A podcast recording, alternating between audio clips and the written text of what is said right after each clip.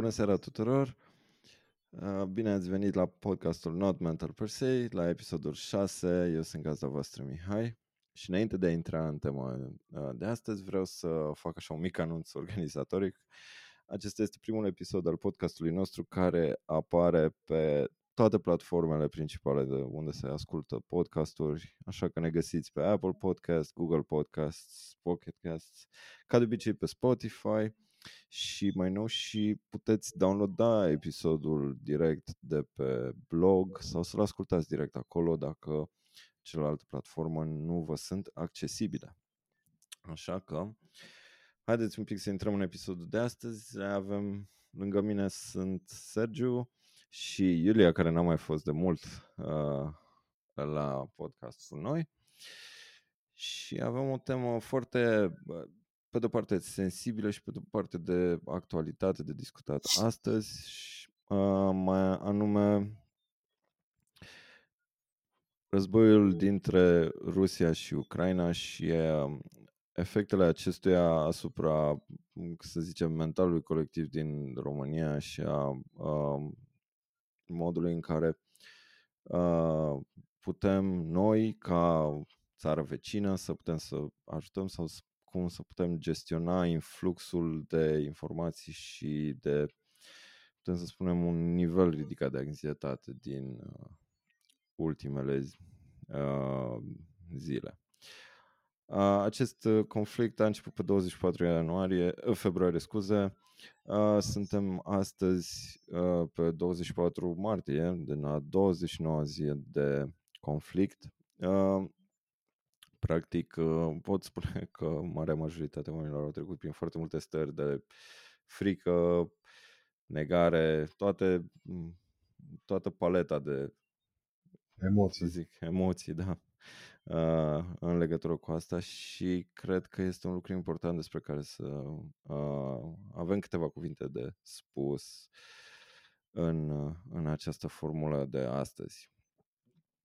Așa că, bun, Sergiu, îți dau cuvântul dacă vrei să ne faci o introducere înspre uh, cum am putea să gestionăm mai bine da, această situație. Uh, mersi. Uh, în primul rând îi salut pe toți ascultătorii noștri și dacă să intru așa direct în, în temă, aș vrea să aduc totuși o mică rectificare, chiar discutam și înainte de emisiune cu, de podcast, pardon, cu Mihai, uh, acest război, de fapt, între Rusia și Ucraina nu se poartă doar de 29 de zile, așa cum e promovat și în mass media și pe prin online.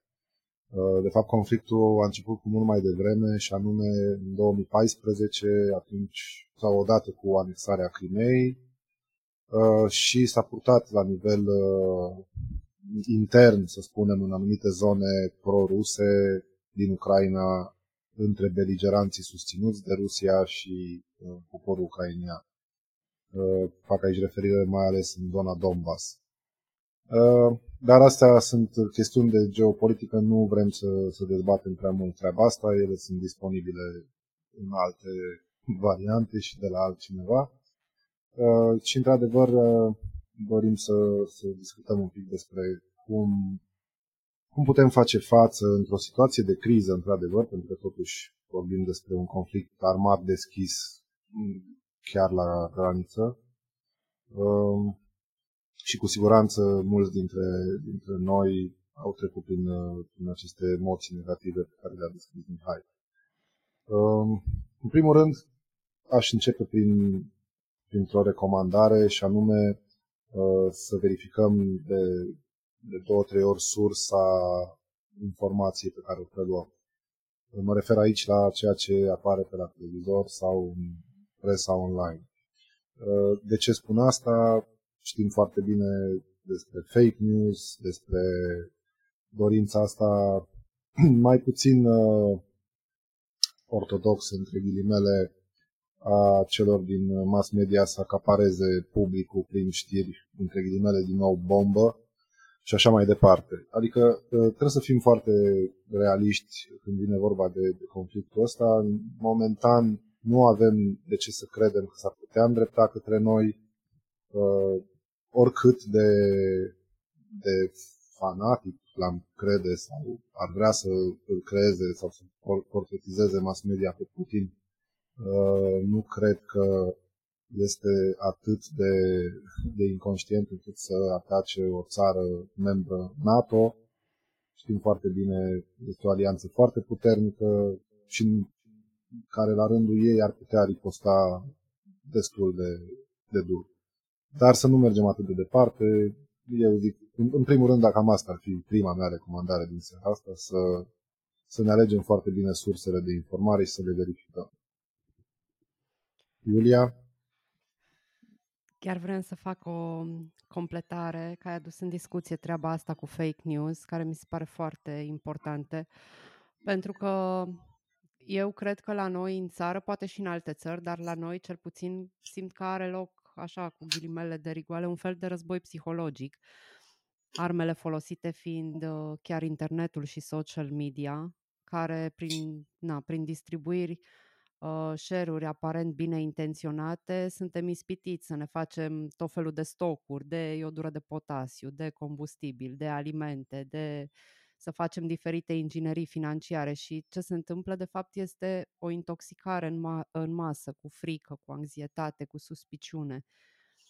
Și chestia asta nu este nouă, a început chiar uh, încă din pandemie și problema este că a lovit uh, mult și a erodat mult în mintea și în reziliența oamenilor, știi, mâncându-ne resursele.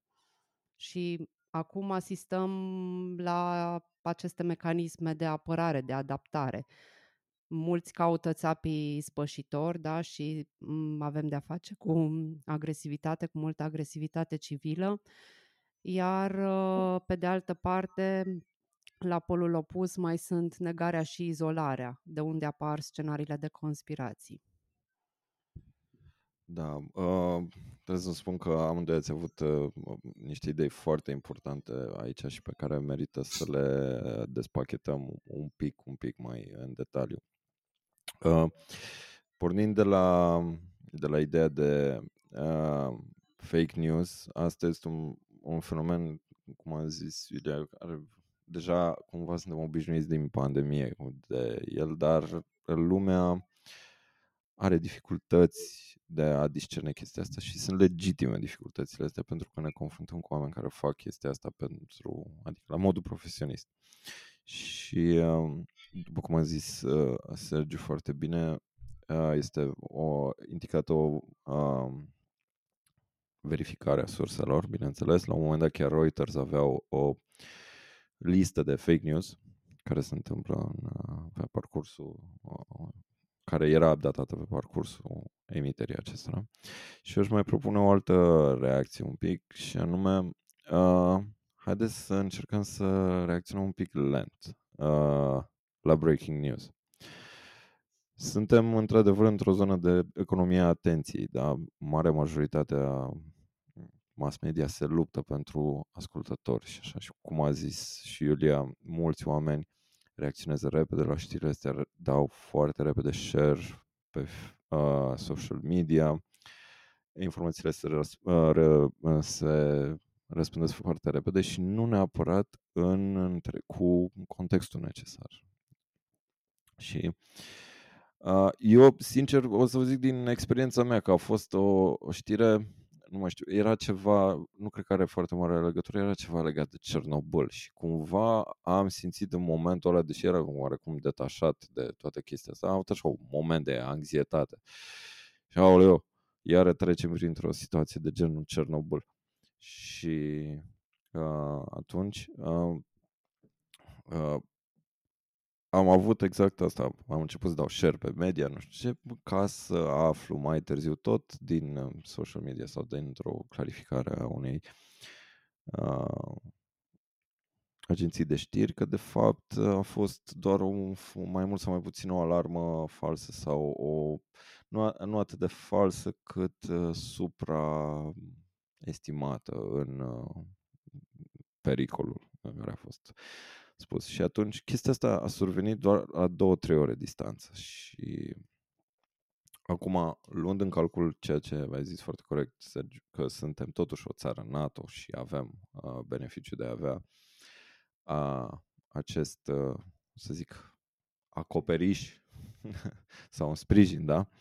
Uh, putem să ne permitem totuși o relaxare din punctul ăsta de vedere și să nu uh, reacționăm foarte repede la fake news. La fel cum s-a întâmplat când a fost acum o săptămână sau două cu cozile la carburant. A fost o panică în masă generată tot de un zvon Uh, care efectiv, adică a fost poate pentru prima dată de, de la începutul pandemiei în care am resimțit din nou uh, oamenii reacționând ușor, uh, să zicem, irațional, uh, pentru că nu avea absolut niciun sens să cumpere benzină cu tona în, chiar în ziua aia.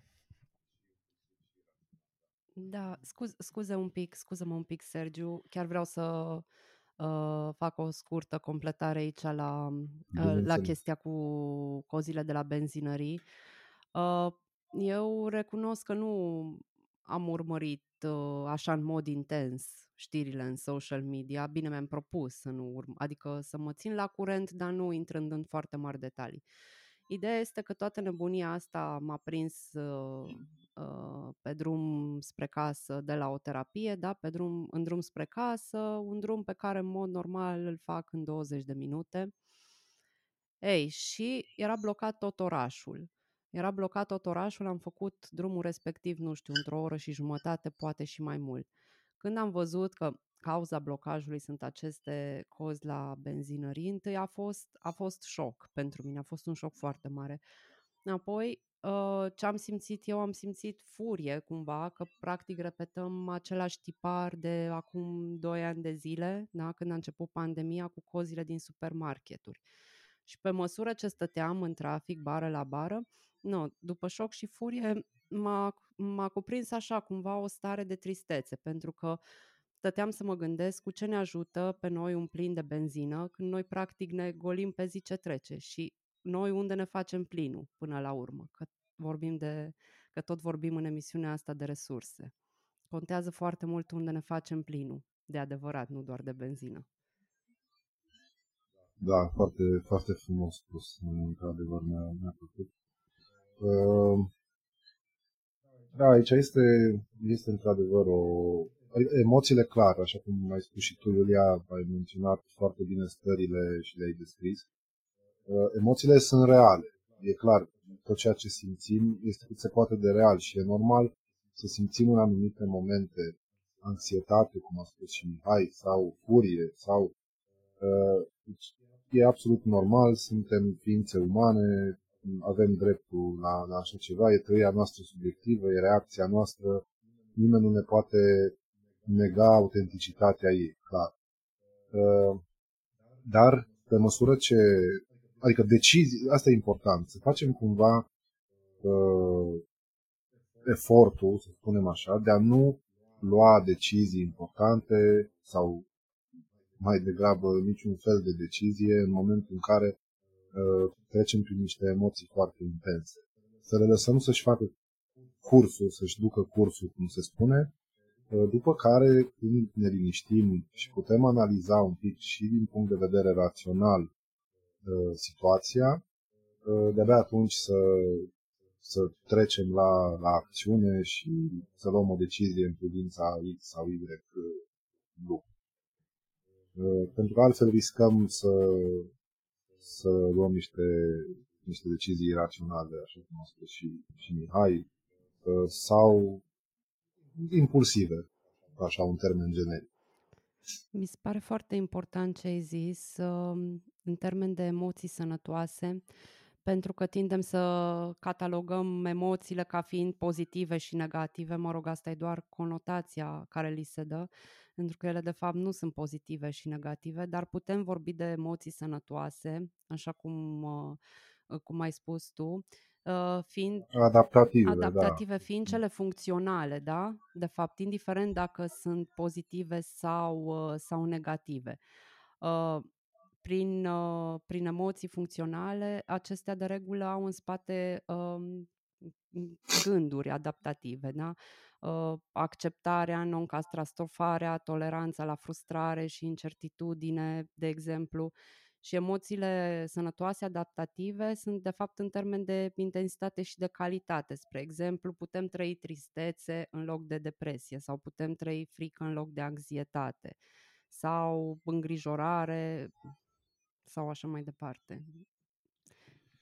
Aici, dacă pot să intervin, este, e, uh, este o distinție foarte importantă pe care ai făcut-o, dar cumva reprezintă și, într-un fel, esența problemei. Pentru că, având un stimul extern atât de uh, tragic, cum este o situație actuală până la urmă, în care o, o milioane de oameni uh, suferă, ajung să fie refugiați, uh, zeci de mii de oameni mor.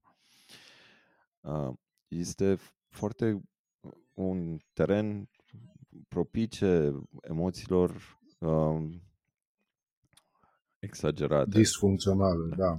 Exagerate aici. Sau dezadaptative. Și um, cumva este un, un, într-un fel mai greu să ajungi la situația în care poți să ai uh, mecanismele astea de a, uh, adaptare reglate uh, la, la situație, la realitate. Și aici eu uh, aș putea să propun o chestie, adică nu, nu vreau să intrăm foarte mult în detaliile tehnice, deși uh, ale mecanismelor emoționale, dar un, un simplu uh, o simplă ajustare de comportament, eu cred că ar ajuta foarte mult și anume alocarea unui interval fix pentru a verifica știrile pentru tema asta. De exemplu, doar seara la 7, între 7 și 7 jumate, verifici ce s-a petrecut peste zi din punctul ăsta de vedere. Uh, cred că bombardarea efectivă info- uh, cu informații de pe tema asta este uh, unul dintre factorii care întrețin intensitatea emoțiilor trăite de fiecare dintre noi, fiecare fie frică, tristețe sau oricare dintre cele pe care le-ați numit voi. Dar dacă vă dați un pic de timp să procesați informațiile pe care le primiți zilnic, uh, tema asta, este, eu cred că aveți o șansă mai bună ajunge un, la un mecanism mai natural de, de autoreglare emoțională. Știu că sună pompos cumva, dar până la urmă un pic de timp de liniștire nu ne strică nici, niciunuia dintre noi. Și nu știu, te... Da, nu te... adică ai perfectă dreptate și ai uh, ai punctat două aspecte foarte, foarte importante și în același timp uh, și sensibile, și anume uh, mă refer sensibil mă, unul din, la unul dintre ele. în primul rând ai spus despre timpul alocat de verificării acestor informații. La fel cum a zis și Iulia, nici ea nu a căutat în mod expres să urmărească știrile, dar să fii informat, să fii la curent totuși. Pentru că nu este Adică este un eveniment clar tragic. Uh, și mulți dintre noi nu am mai trăit așa ceva. Uh, auzeam povești despre războaie de la bunici, sincer. Nu m-am gândit că o să apuc vreodată să prind uh, așa ceva atât de aproape. Da, da. Dar uh, tu ai spus un lucru destul de interesant, poate voit chiar. Uh, ai zis să o faci undeva în partea a doua zilei, spre seară și este, este foarte bine pentru că nu vrei să-ți începi ziua cu, cu știri de genul ăsta. Adică nu vrei să devii agitat sau depresiv sau mai știu și eu, să te bulverseze și apoi să, să te incapaciteze cumva în activitatea de zi cu zi. Mai bine o faci uh, după masa, seara, când ai jumătate de oră, o oră liberă, stai la un ceai și uh, te mai informezi. Iar al doilea lucru important uh, despre acest influx uh, masiv de, de informații uh, care creează cumva stările astea de panică, de anxietate și așa mai departe. Aici o să merg un pic mai, mai adânc în problemă și anume poate sună cumva teoria conspirației, dar vă asigur că nu e și o să vă dau niște sugestii de documentare pe tema asta, poate în descrierea din linkuri. Uh, și anume faptul că în, în marketing, să spunem așa, uh, se utilizează această tehnică și anume uh, o persoană cu cât are mai uh, puțin timp la dispoziție să ia o decizie apropo de scumpirea motorinei și așa mai departe, cu atât acționează mai impulsiv. Și cu cât acționează mai impulsiv, cu atât uh, produsele care trebuie să se vândă sau cărora îi se face marketing sunt vândute. E practic e o strategie de marketing, cu alte cuvinte, uh, instalarea unei oarecare stări de confuzie și agitație și decizia finală a cumpărătorului irațional. Da, aici cred că ca poate să concretizăm un pic ideea, e atunci când se uh, falsifică, să zic așa, sentimentul de aoleu, se termină promoția în următoarele 10 minute și nu să mai găsești lucrul ăsta niciodată. Exact, sau uh, atenție, ultimele 5 produse pe stoc. Da, da, da. Deci, na, niște tehnici esențiale de, de marketing și o persoană care a studiat uh, mai în detaliu domeniul ăsta ar putea confirma. Dar cum se legă uh, aspectul ăsta de, de ceea ce uh, trăim uh, acum? Uh, în sensul în care există în engleză o sintagmă și anume spoils of war, știi? mm-hmm. care înseamnă, de fapt, uh, nu îmi vine acum traducerea exactă. Câștigurile din, urmă, din urma unui Câștig, conflict. Așa, câștigurile de pe urma unui conflict, dar aici putem generaliza și anume câștigurile de, de pe urma unei uh, situații, să zicem așa. Uh, și situația poate fi exploatată favorabil de o anumită parte și în defavoarea altei părți. Despre asta e vorba.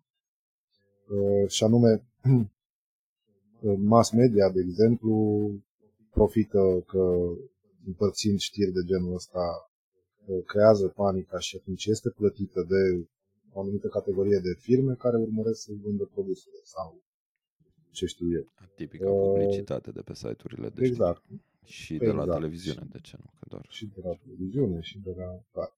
Și atunci, na, se mizează pe treaba asta, noi ne pierdem cumpătul, suntem anxioși, suntem într-o situație incertă cu care nu ne-am mai confruntat și ne facem tot felul de scenarii. Că, dar dacă într-adevăr explodează prețul benzinei, dar dacă într-adevăr se termină zahărul și ulei, dar dacă într-adevăr la la la. Și suntem tentați să ne facem stocuri, să nu știu ce, care probabil sau cel mai probabil o să rămână, pentru că nu se va termina nici zahărul, nici ulei. Cum nu s-a terminat nici când uh, a venit pandemia, nici în timpul ei și nici acum spre final. Tot timpul am avut hârtie igienică. exact, și tot timpul am avut hârtie igienică. Deci să nu, să nu, na, să nu ne lăsăm chiar așa de ușor pradă marketingului. Din punctul ăsta de vedere am vrut să să aduc în discuție. Da, e, e real și aici revenind foarte mult este ceea ce îmi place să numesc economia atenției. Pentru că o bună parte din tot ce se întâmplă aici, cum a zis și Iulia foarte bine, și în social media se bazează pe faptul că atenția ta este captivată de un post de televiziune, un site de știri, o platformă, un grup, care ei în sine Uh, scopul lor este să te mențină acolo. Și într-o situație din asta vor, uh, cum să zic, apăsa pedala accelerației pe de furnizare de informații de ghilimele ultimă oră doar pentru a te ține pe tine în priză și asta este foarte, foarte detrimentul propriei persoane până la urmă, pentru că nimeni nu are nevoie să fie așa cu, cum să zic, intravenos legat la știri. Este da, de-a da, dreptul nociv chiar. Da, vreau să zic că mm, înainte de a continua cu mm, seria aceasta de recomandări privind gestionarea emoțiilor, um, aș investiga un pic mai în detaliu de ce se întâmplă ceea ce ni se întâmplă, exact cu scopul de a normaliza stările pe care le trăim până la urmă. Stările de frică, de panică, de anxietate sunt normale pentru că atât pandemia cât și uh, războiul vecin sunt practic traume colective. În cazul traumei colective, nu este necesar ca omul să trăiască evenimentul în sine pentru a fi atins de efectele lui, ci simpla expunere la știrile despre dezastre este în sine traumatică. Și practic asta s-a întâmplat și în pandemie și se întâmplă și acum. Urmărirea repetată a imaginilor îngrozitoare ale morții, disperării, distrugerii pot traumatiza, chiar dacă persoana care le urmărește nu se află în pericol fizic. Dar efectele sunt aceleași, da? de care am mai spus, stresul cronic, anxietate, insomnii, citeam zilele trecute, uh, chiar citeam un studiu în care niște cercetători au examinat efectul știrilor uh, TV legate de atacurile teroriste de la 11 septembrie da, din state. Efectele lor asupra copiilor și mamelor lor. Ei, și s-a constatat că, deși nu fuseseră prezenți la dezastru, 5% din copii au dezvoltat sindrom de stres post-traumatic doar văzând, doar fiind expuși la, la știrile de la, de la TV. Iar în România avem uh, mai multe exemple de astfel de traume colective. Avem regimul comunist, avem mineriada, avem colectiv, avem, cum am zis, pandemia.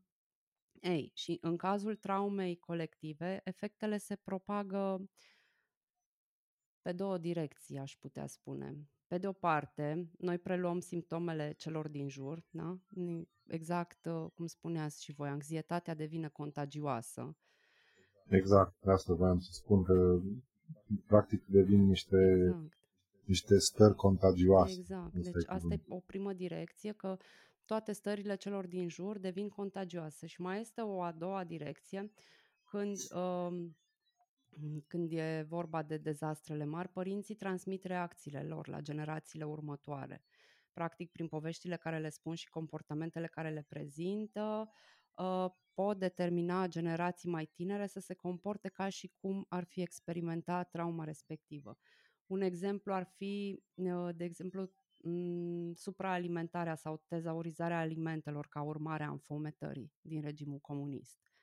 Deci este o altă direcție în care se propagă aceste efecte.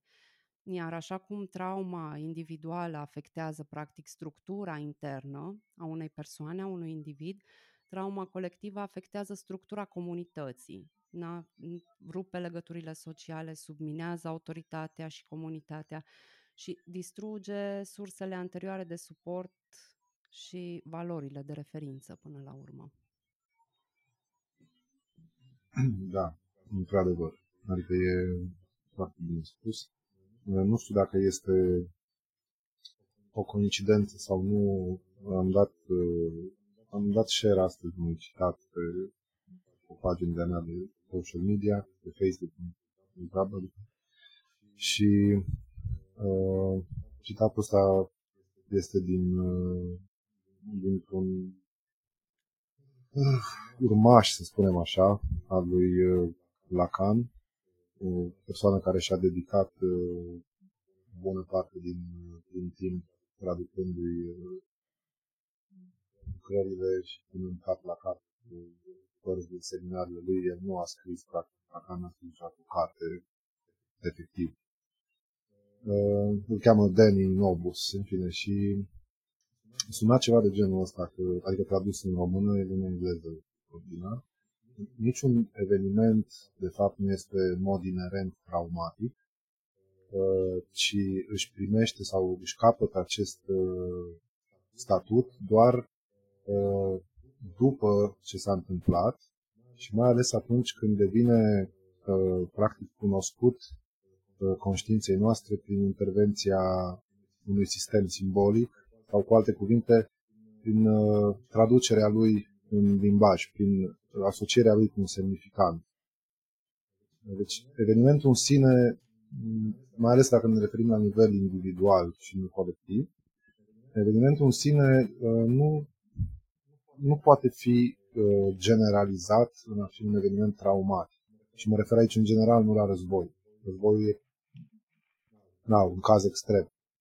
Uh, dar orice situație pe care cineva ți-o descrie ca fiind traumatizantă pentru, pentru el însuși sau ea însăși, poate pentru cei din jur nu este. Dar aici intervine exact sistemul ăsta subiectiv, să spunem așa, de atribuirea a unui semnificat, de asociere cu un semnificat. Da, nu e traumatic în sine, ci ține de interpretare, practic. Exact, ține foarte, foarte mult de interpretarea lui. Ori, uh, la nivel colectiv, practic, uh, aș fi vrut să evit cuvântul, dar, uh, mă rog, metafora mai degrabă, bombardamentul ăsta cu știri uh, extraordinare de ultimă oră, tragedii, la la la, și așa mai departe, uh, practic asta fac. Uh, asociază evenimentul sau situația în sine cu ceva catastrofal. Ori implementându-se la nivel colectiv, ajungând în discuțiile oamenilor, oriunde, la locul de muncă, prin baruri, că mai știu eu pe unde, el se propagă, așa cum a zis și Mihai, foarte, foarte repede și este, este asociat cu ceva catastrofal. Da, acum de am, am și început, de fapt, discuția spunând că, deși, clar, e foarte sănătos să ne consumăm, să le dăm fru liber trăirilor interne, care sunt cât se poate de reale pentru noi înșine, să ne limităm la, la a lua decizii importante pentru, pentru noi și pentru cei din jur, în momentele acelea. Să le lăsăm să-și urmeze cursul, decizia, după ce am analizat un pic situația și am uh, consultat mai multe surse. Da.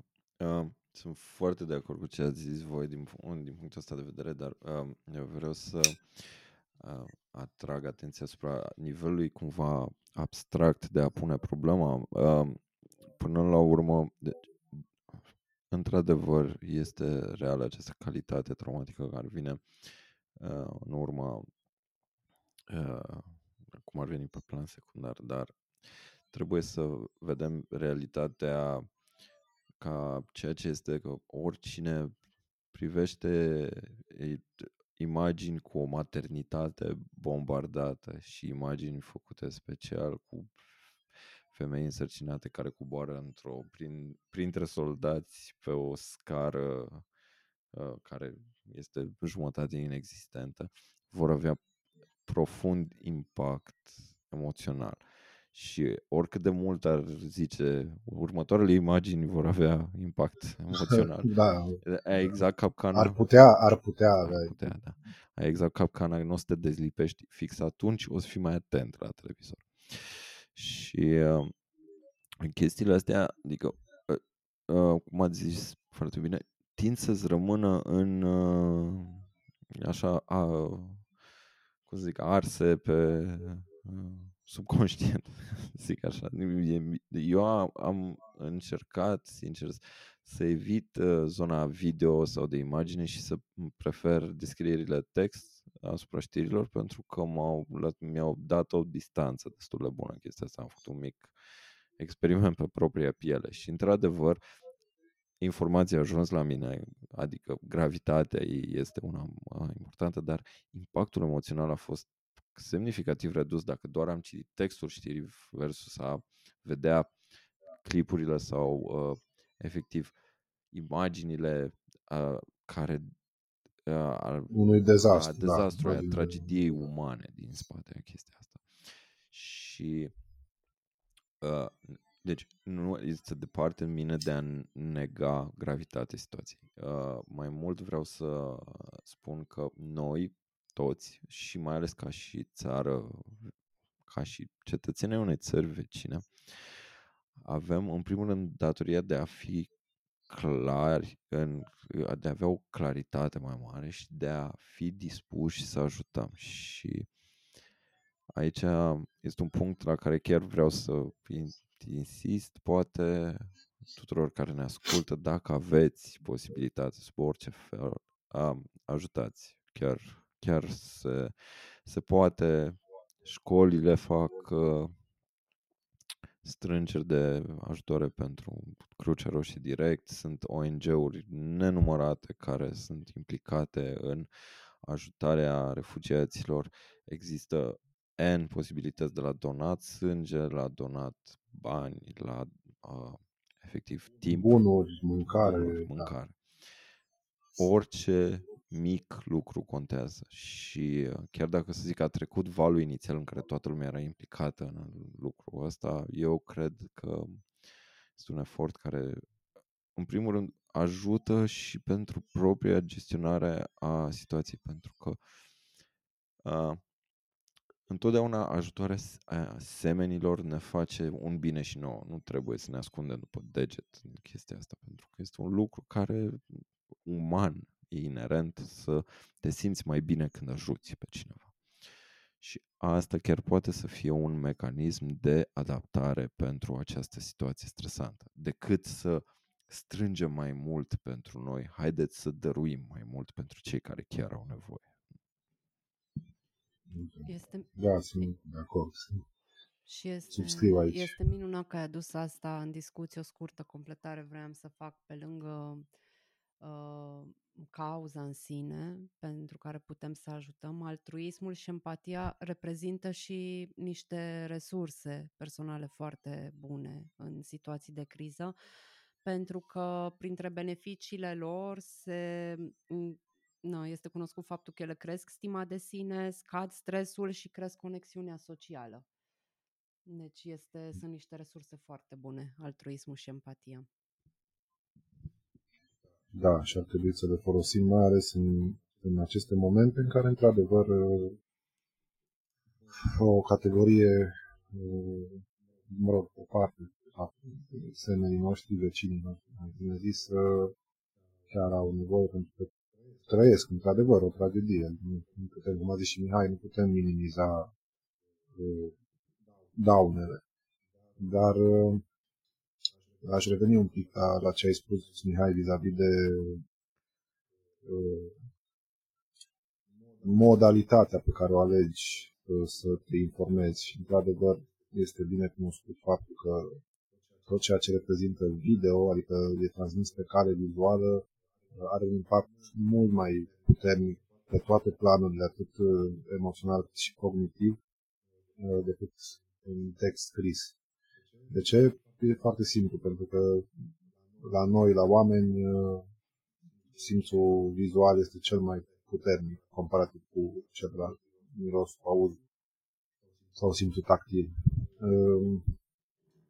Și tocmai de aia, da, e de evitat, pentru că astfel de imagini în care vedem uh, tragedii, efectiv, uh, nu au cum să nu ne să nu ne miște, să nu ne creeze anumite stări sufletești uh, uh, mai puțin de dorit, pentru că na, doar dacă am fi probabil uh, complet detașați emoțional sau am intrat în zona de psihopatie, nu am fi nu am fi afectați de, de astfel de imagini. Deci, după părerea mea, este chiar o, o modalitate foarte bună de a ne menaja. De până trebuie să ne menajăm pe noi înșine. Din punctul ăsta de vedere. Da, cred pe lângă asta că suntem cu adevărat capabili să oferim ajutorul celorlalți doar după ce avem grijă de noi înșine, așa că asta este o componentă foarte importantă. Exact. Ce ai spus tu. Ok.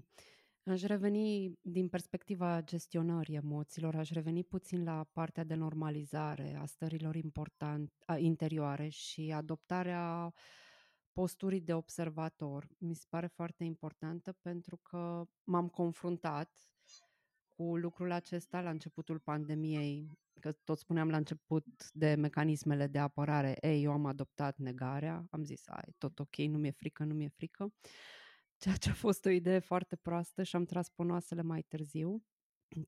Și de aceea vreau să, să insist un pic pe, pe partea asta de, de normalizare a stărilor, pentru că tensiunea și frica sunt normale. Practic, frica ea are rolul de a ne proteja. Este normal să apară. Însă, cum am uh, mai vorbit noi și într-o, într-un episod anterior, emoțiile practic se produc în amigdală, în sistemul limbic, care e o zonă de tranzit între creierul reptilian și neocortex. Dacă noi ignorăm emoția, da, nu mi-e frică, nu există nimic acolo, ea nu dispare, ea se duce direct în creierul reptilian, iar creierul reptilian nu are treabă cu rațiunea, principala lui ocupație e să supraviețuiască. De aia ea devine frică irațională, da? pentru că nu se mai duce pe neocortex, ci nu contează altceva decât să supraviețuim. Pe de altă parte, atunci când admitem emoția și spunem că simțim frică, se întâmplă două lucruri. Cu ajutorul limbajului, activitatea neuronală se duce spre neocortex și de acolo putem gestiona mai ușor emoția respectivă prin schimbarea gândurilor care au determinat-o, spre exemplu, iar ea își pierde din intensitate. Și uh, al doilea aspect care are loc, dacă procesez emoția în neocortex și o verbalizez, simt frică, mă aud și îmi dau seama că e o chestie pe care doar uh, o simt, da? nu mă identific cu ea, doar o simt. Și atunci apare starea asta de observator, de detașare și se elimină sentimentele de vinovăție practic, atunci când ne acceptăm și ne verbalizăm emoțiile, învățăm cum să le gestionăm prin schimbarea gândurilor care le determină. Și asta mi se pare un pas foarte, foarte important de făcut. Da, sunt, uh, sunt foarte de acord uh, cu ceea ce ai spus. Este în sine, din nou, uh, încerc cumva să uh, reduc, uh, să zic, calitatea tehnică a, a ceea ce ai menționat. Cumva putem să, uh, ca să dau un exemplu practic, acum e, ne putem foarte des concreti, uh, afla în situația de a avea o frică așa de fond cauzată de situația geopolitică pe care, cu care ne confruntăm zi de zi care este generată de uh, factorii sus numiți, am mai discutat despre știri, social media și așa mai departe. Și asta poate să inducă efectiv așa o stare de fond care asupra căruia putem să simțim că pierdem controlul. Și aici este cumva exact ce a zis Iulia, în sensul că o emoție care este ignorată sau lăsată în voia ei, da așa, uh, va, va intra pe modul automat de funcționare al nostru ca om, ca oameni. Un, un fel de, adică, cum am zis, creierul reptilian, zona mai involuată, să zic, sau, de fapt, cea mai veche zona a creierului nostru. Uh, și este mai greu de adus în conștient după aia să ne, a, ne dăm seama exact ce se întâmplă cu chestia asta. Eu chiar, chiar aveam uh, un, uh, un, uh, un punct aici de discuție și se leagă foarte frumos, pentru că, sigur ați auzit și noi am mai discutat chestia asta și pe blog, despre mindfulness, despre atenția la propriile, la propria minte, ca să zicem așa. Și asta chiar vă poate ajuta, pentru că dacă uh, încercați un pic așa un mic exercițiu de a vă observa că vă gândiți excesiv la un cum ar fi la conflictul care se confruntă țara noastră vecină, puteți pur și simplu să, prin recunoașterea acestuia, cum a zis și Iulia, aducerea în conștient, da, îmi este frică, se poate schimba chestia asta. Și aici sunt foarte multe practici care vin în ajutorul asta. Nu, nu cred că este momentul să discutăm despre tehnici de mindfulness. Dar uh, uh, esența din spatele uh, discursului nostru uh, acum este un pic de atenție. Dacă puteți să vă uh, uh, folosiți atenția sau să vă recadrați către propria persoană. Din când în când, pe parcursul zilei, nu neapărat uh, cu o practică sau cu o cadență fixă, pur și simplu să vă gândiți la voi. Cum mă simt eu acum? Cum sunt eu acum? Uh, vă, aj- vă va ajuta mult a trece peste anumite stări de genul ăsta. Acum, într-adevăr, pentru cei care sunt mai avansați în practicile de mindfulness și așa, vă simplific un pic, poate prea tare toată chestia asta, dar chiar uh, credeți-mă pe cuvânt, dacă nu, un pic de atenție la noi înșine chiar ajută foarte mult și cum a zis Iulia, dacă noi nu, nu suntem noi bine, nu putem să-i ajutăm pe cei din jur. Da, și clar, automonitorizarea este importantă nu doar în, în situațiile astea extreme cu care sau la care suntem expuși acum. E importantă de obicei, dar cu atât mai mult în momentele astea mai tensionate, să spunem așa. Ehm, și ce voiam să, să adaug, ehm, faptul că, dacă tot am discutat despre emoții refulate care iau, iau calea asta uh, întoarsă către, către locul de generare, să spunem așa, și, și sare, adică, adică sistemul limbic. Uh, aceste emoții, practic, uh, așa cum a spus și Iulia, uh, vor uh, crea, sau mai degrabă vor uh, activa acel sistem de de autoconservare, de supraviețuire, modul de, auto, de, de supraviețuire, practic. Și credeți-mă, acela este cel mai important din toate punctele de vedere pentru organismul uman, pentru corpul uman, pentru organismul în sine. Și atunci o mare parte din toată energia noastră, care este limitată, va fi redirecționată acolo. Și nu vom ști de ce ne confruntăm cu epuizare fizică, de ce ne confruntăm cu insomnii, de ce vor interveni o grămadă de alte procese disruptive, să spunem așa, de la, de la homeostazia noastră de inițială. Și mai important, poate de atât, este de menționat că aproape orice emoție sau știu și eu, da, emoție, un cuvânt destul de generic, uh, va, va izbucni la un moment dat sau va răbucni, mai bine zis, în simptom.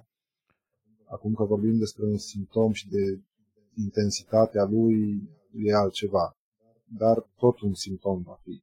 Și mai ales în perioade de genul ăsta, e situația conflictuală dintre două țări, adică războiul, de foarte multe ori istoria ne-a învățat că poate duce la, cel mai adesea la mm, sindrom post-traumatic, așa cum a menționat Iulian de, de studiul acela, sau uh, în unele cazuri chiar la paranoia, care în literatura psihiatrică veche, aici la începutul secolului 20, uh, dar care cumva avea mai multă înțelepciune decât cea din prezent, uh, este de fapt o boală din spectru psihotic.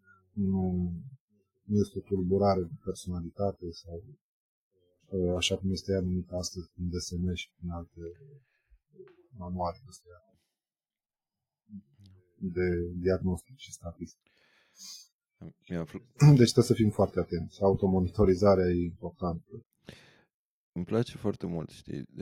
E un lucru despre care lumea trebuie să fie conștientă, pentru că Uh, noi, în esență, când, uh, să zicem, ajungem într-o situație limită, și asta nu trebuie să fie neapărat obiectiv o situație limită, ci o situație subiectivă care pe noi, din punctul nostru de vedere, este uh, uh, foarte intensă, uh, ajungem exact în una dintre cele trei uh, F-uri în limba engleză, fight, flight, freeze. Deci reacțiile fix de bază cu care ne-am născut de pe vremea când eram vânători în savană. Da? Deci ori ne luptăm, ori uh, încremenim de frică, ori fugim. Prezente și cam la toate mamiferele și nu numai. Exact. Adică sistemul, vege- sistemul nervos vegetativ e comun mamiferele. Exact. Și oricât de evoluați și oricât de mulți sateliți am avea în spațiu și internet și laptopuri, noi tot la fel uh, reacționăm în esență. Și aici este foarte legat de uh, ceea ce ai zis foarte bine cu resursele pe care le avem. Pentru că, de exemplu, o reacție de tip fight, adică de luptă aici, o luptă cu, practic, cu ce? Cu dez- informația cu, pe care o primim sau cu o situație tensionată în care nu avem niciun fel de control, ne va secătui complet resursele, uh, mai mult sau mai puțin inutil, pentru că nu vom putea să facem mari lucruri. Dacă nu ne canalizăm eforturile astea spre ajutorare altora sau nu, nu suntem în situația uh, de a fi, de a avea nevoie efectiv să luptăm și probabil nu vom ajunge în această situație nici să ne refugiem să fugim, nici să rămânem încremeniți de frică în locul în care suntem. Dar noi, la bază, acolo putem să ajungem și nu trebuie neapărat să fim implicați uh, direct în situația care generează starea respectivă. Mi se pare foarte fain că ați amintit de mindfulness și de automonitorizare și mie mi se par foarte, foarte importante. Și aș puncta aici, uh, mi se pare foarte importantă aducerea în prezent. Adică, da, se întâmplă evenimentul XYZ, dar astăzi aici sunt în siguranță. Este bine măcar o dată pe zi să ne spunem, să ne amintim asta, să ne o aducem în conștient și poate chiar să o verbalizăm. Iar apoi o altă tehnică de ajutor pentru mine cel puțin este rămânerea în contact cu corpul, da? acele tehnici de respirație, de grounding, care în, um, în situații de stres extrem uh, ajută inclusiv la evitarea disocierii care poate apărea. Da, aici, din nou, pentru a uh, concretiza informațiile foarte precise pe care le-ai dat, clasicul respiră adânc. Se aplică foarte tare. Nu, nimic mai mult, nimic mai puțin. Respiră, până, respiră și numărul până la 10. O să fie de ajutor, mai ales, mai ales când te simți uh, cuprins de frică, cuprins de o furie asupra situației, asupra neputinței sau nu știu, fiecare cum percepe. Indignării, clar, față de cum se poate întâmpla asta la adică nu ne-am învățat lecția în trecut.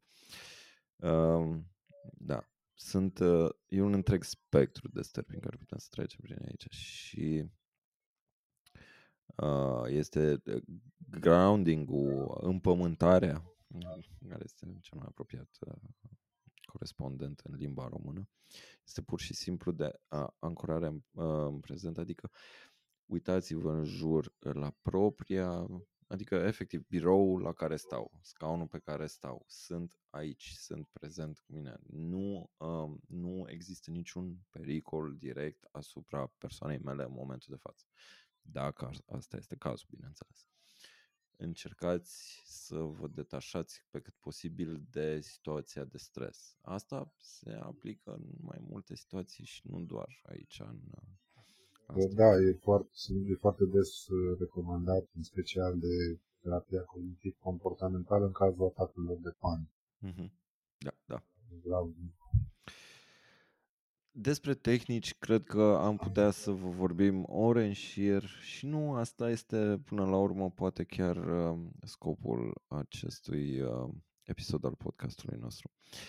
Ce vrem să, cred că mesajul pe care aș pe care mi-ar plăcea mie ca să uh, rămână cu voi este că sănătatea mentală este probabil una dintre cele mai importante resurse pe care le avem și care ne poate ajuta să trecem peste o situație uh, dificilă. Este un lucru pe care trebuie să îl îngrijim la noi și este un lucru, un, uh, un aspect uh, fragil, mai ales în situațiile limită aici.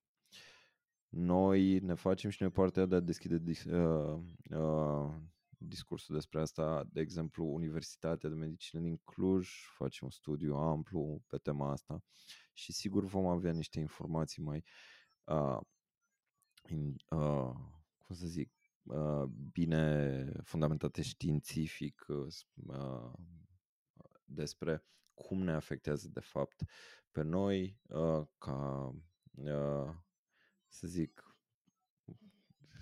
indirect afectați de un uh, conflict cum nu s-a mai întâmplat în 70 de ani și mai bine de atât.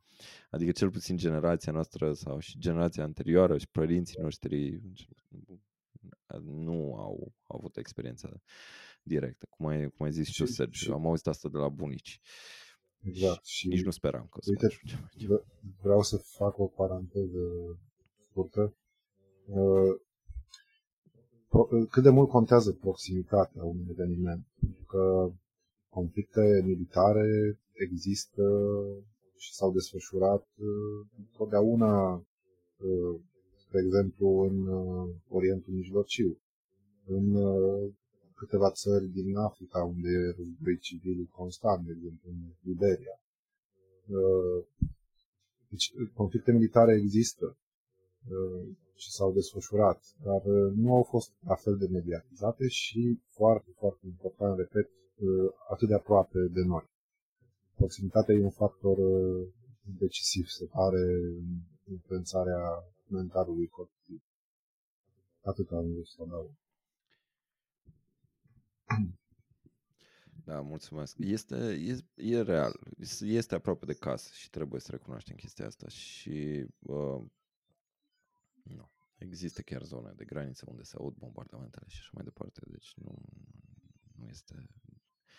Este un, uh, o realitate greu de ignorat. Uh, și într-adevăr se, nu atât la televizor cât și pe stradă, cât și se văd mult mai multe mașini de Ucraina, se văd oameni care sunt efectiv, se vede că ei călătoresc cu tot ce au pe lumea asta, uh, pe străzile noastre, cum ar veni, fugind de această conflagrație. Dar uh, cred că fiecare dintre noi putem să facem un pas în plus de a ne ajuta pe noi înșine ca mai departe să putem să-i ajutăm pe cei care chiar au real nevoie de uh, sprijinul nostru. De ajutor și de sprijin, da. Putem face asta prin diverse activități care ne fac plăcere, sport, lectură, plimbări, orice generează emoții plăcute. Este important să, să facem astfel de lucruri. Bineînțeles, atenție la odihnă, la nutriție cât mai echilibrată și ce mi se pare mie foarte important este să petrecem timp uh, cu cei dragi, pentru că componenta de aceasta de coreglare afectivă este foarte, foarte importantă. În plus, este vorba de prefacerea legăturilor sociale. Este foarte important să nu ne fie rușine să vorbim despre aceste lucruri unii cu alții și să nu ne fie rușine să căutăm și să primim ajutor, să rămânem conectați unii cu ceilalți. Da, vă, vă mulțumesc foarte mult uh, pentru această discuție. În primul rând, o Iulia și Sergiu. Uh, în al doilea rând, vă să mulțumesc celor care ne-au ascultat până acum o oră. Uh, sperăm din tot sufletul ca această situație fără precedent în propria noastră experiență. Da, în propria da. noastră experiență și a părinților noștri să nu continue mai mult decât este absolut strict necesar și să sperăm că adică eu cred în că totuși lucrurile vor fi bine pe termen lung, dar în momentul de față putem să recunoaștem tragedia umană pentru ceea ce este și să ne canalizăm energia, nu uh, pentru a dispera din cauza știrilor și de a ne lua prea mult asupra noastră, ci de a ne acumula resursele și a canaliza din nou către cei care chiar au nevoie. Și noi, din partea echipei Not Mental Per Se, vă spunem uh, mulțumim că, că ne-ați ascultat și în, în încheiere vă urăm să fiți, um, să fiți de ajutor în zilele astea. thank you